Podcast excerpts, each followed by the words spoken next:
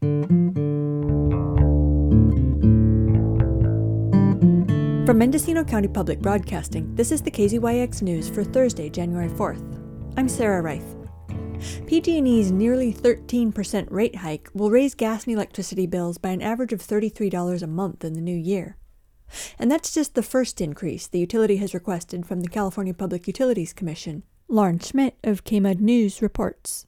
The CPUC unanimously approved a 12.8 rate hike, adding about $30 monthly and $336 annually for gas and electricity users.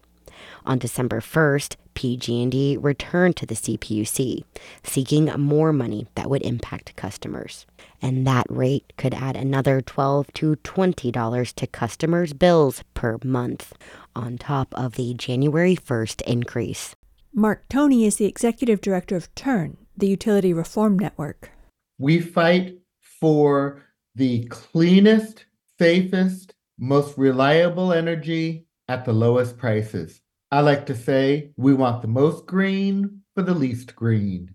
In 2021, PG&E CEO Patricia Poppe received a compensation package of over $51 million and subsequently implemented rate increases affecting all customers and initiated penalties targeting rooftop and residential solar. Dr. Toney emphasized that the bonuses were outrageous, but he believes that the CPUC is also at fault, as the current system sets no limits on rate increases.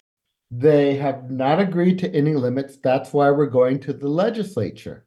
TURN is in the process of speaking with legislators and looking for a legislator willing to put in a bill that TURN has written that would limit the increase for any year to no more than the cost of living adjustment provided by Social Security. Last year alone, from the beginning of 2023 to the beginning of 2024, PG&E customers had a 30% increase. That's in a single 12-month period. That is not sustainable.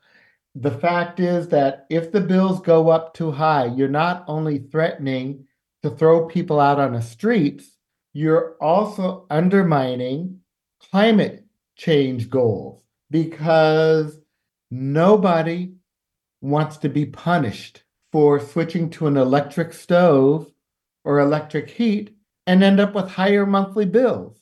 People want to be rewarded for doing the right thing not punished, and we make these electric bills too high, we're going to get a lot of resistance to people wanting to do the right thing. Here on the North Coast, PG&E has maxed out its grid capacity for areas south of Fortuna, unless it invests over $300 million in upgrades and TURN's executive director says this issue is indicative of a greater crisis and believes that the investor owned utility should be taken over by the state.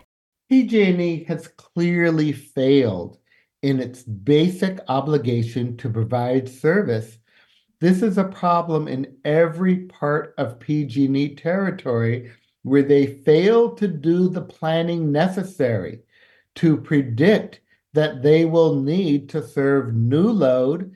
And part of it is because they have been obsessed with overspending on tree trimming and other wildfire mitigation that has not amounted to very much except huge rate increases.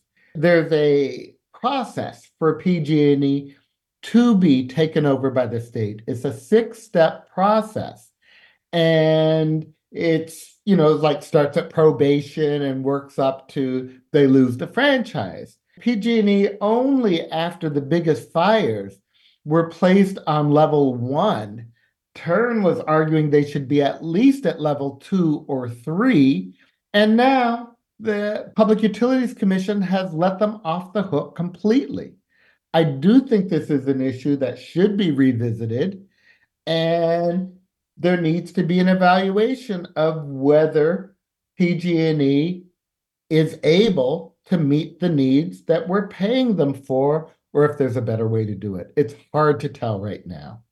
In 2020, Governor Gavin Newsom threatened a public takeover of PG&E unless it transformed into a provider of affordable, reliable, clean, and safe energy. However, an investigative report suggests that Newsom actually protected PG&E months after it pleaded guilty for 84 felony manslaughter victims and Dr. Toney urges citizens to continue to advocate and lobby their elected officials for affordability and equity when it comes to power supply.